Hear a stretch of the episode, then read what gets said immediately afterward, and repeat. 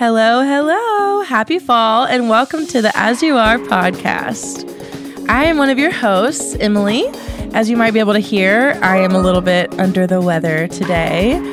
But that's the beauty of podcasting. I'm here in my attic, cozied up with some coffee, and just ready to share a devotional that I wrote for you guys. So settle in. If you have been keeping up with our podcast at all, you know that we've been trying to put them out weekly and trying to put them out on the same day, but we are very new to this and we have run into several hiccups. One of which is that I got very sick and have been so sick for the past two weeks. Some days I couldn't even use my voice. So clearly we couldn't record podcasts.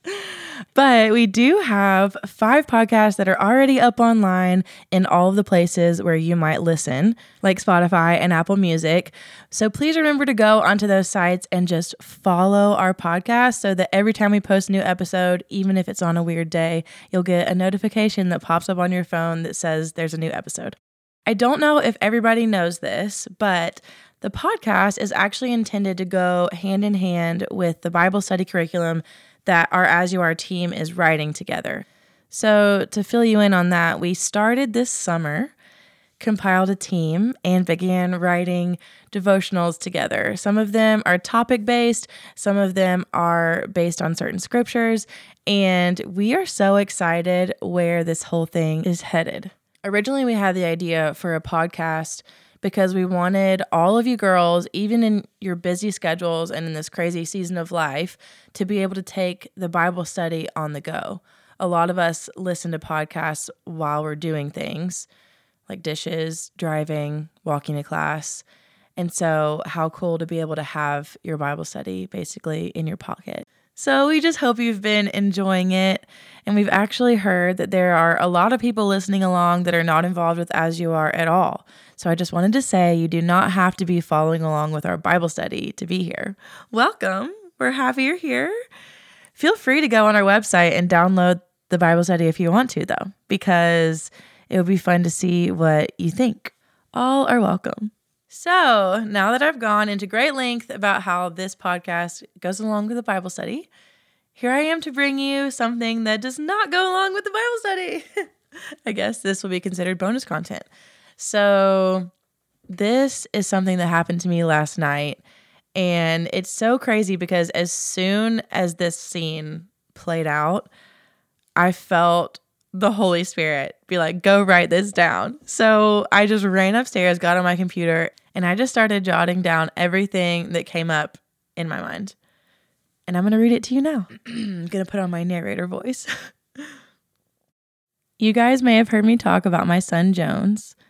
He is two and a half years old and he is my first baby. So I'm experiencing all the mom things for the very first time. I knew this already, but I'm witnessing firsthand that his brain is a blank slate. Everything is new to him and it's all just so exciting. He recently started talking and he is piecing together some sentences for the very first time. He says the most adorable things all day like when a Hot Wheels car doesn't make it all the way around the track, he says, Oh, just a little bit of help. and he pushes it to the end. He's constantly saying, Wow, and really? as he learns new things. It is seriously heart melting. One way that my husband and I have explained bedtime to him is the sun goes down and the moon comes up. That's how you know it's time to go to sleep. He loves this idea Every day when it's bright outside, he says, Sun's up, sun's up. And even when we try to put him down for his nap in the middle of the day, he argues because he knows the sun's up.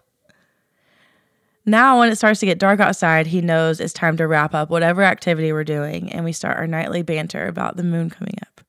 Last night, we were talking about the moon, and I said, Wait, let's go see the moon right now.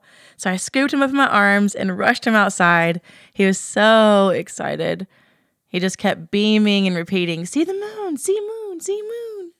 So I'm realizing that the moon is a legend to him and he's never seen it in real life.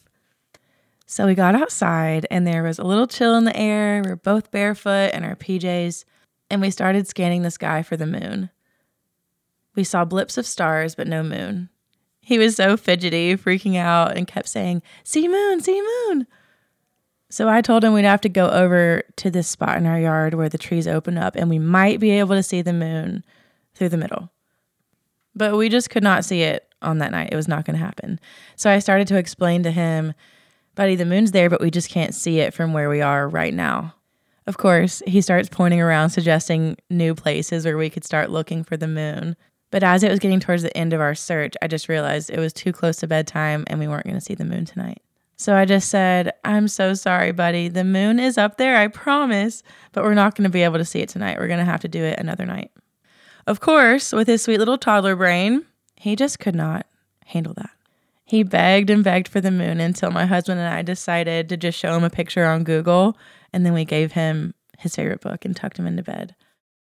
But I couldn't stop wondering how often I do this with God. I know He's there and I believe He has a plan for me and hears my prayers. But when I don't see Him or have a clear picture of what He's doing, I just assume He's not there anymore. It's so human to be fickle like that. There are so many places in the Bible where the wishy washiness of human nature is talked about. And there is a clear way to fight against it. And that's with daily reminders of what we know we don't have to remind ourselves that the moon is there. We've seen it come up enough to know that it finds its place in the sky every single night. It's predictable. And that's just the visual evidence. We also know that the moon's presence is evident in things like ocean tides. And we know that it is always there, even when we can't see it. It's orbiting Earth, not just when it's night in our time zone. So we start operating expecting the moon to be the moon. And we know that we can expect that visual sign of nighttime and that morning will follow. So here's a question What if our faith in God was that sure? It's easy to think that in times of struggle or long seasons of unanswered prayer that God's just not listening. But what if we started to see that the ups and downs of life are more similar to the rhythm of days and nights rather than the nearness or farness of God. Days and nights occur repeatedly because they're built into the fabric of time passing. Highs and lows occur repeatedly because they're built into the fabric of a broken world. Those are both things that we can count on, actually. But there's one more important thing that we can count on God is our constant. God is our foundation. He still has promises and answered prayers and revelations about who He is for us, whether it's in one of the best or worst times of our life. But will we choose to focus our perspective on that, or will we choose to just question if He's still there? Back to the forgetfulness of humans. One thing I found to be extremely helpful in my life is making notes of things. Whether it's a daily to do list or a monthly calendar, I live my life successfully just because I write things down. Cross my heart, hope to die. I would miss every single appointment I have ever made if it weren't for my calendar. I love her. And if you wouldn't, honestly, I'm in awe of you. I would forget every friend's birthday if it weren't for Facebook reminders. And I've just accepted it at this point. This is how I get through my life. And in some ways, I kind of love it.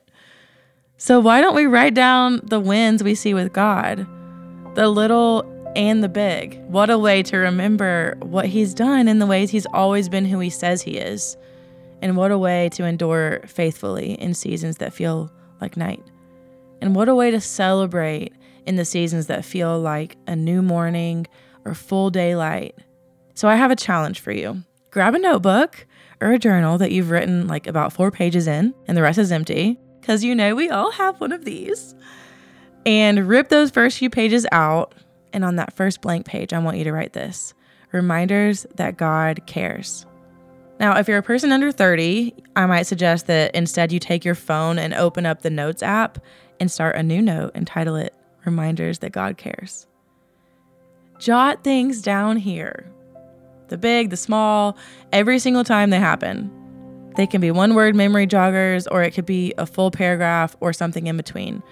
But I really encourage you to build this as a habit. And when you fall off the wagon, as we all do, I encourage you to pick it back up joyfully and with no shame. This isn't meant to be a rigid to do, it's meant to be a beautiful tradition that you add to your life long term. It'll serve you as a list of reminders, but it'll also be able to serve you as a gratitude journal. On this podcast, we've talked a lot about the idea of fighting unwanted emotion with gratitude. Do you deal with fear, anxiety, jealousy, self doubt, anger, forgetfulness, a shaky faith? Train your heart to return to gratitude for comfort and perspective. And through this exercise, you can train your heart to return to gratitude for what God has done and shown you.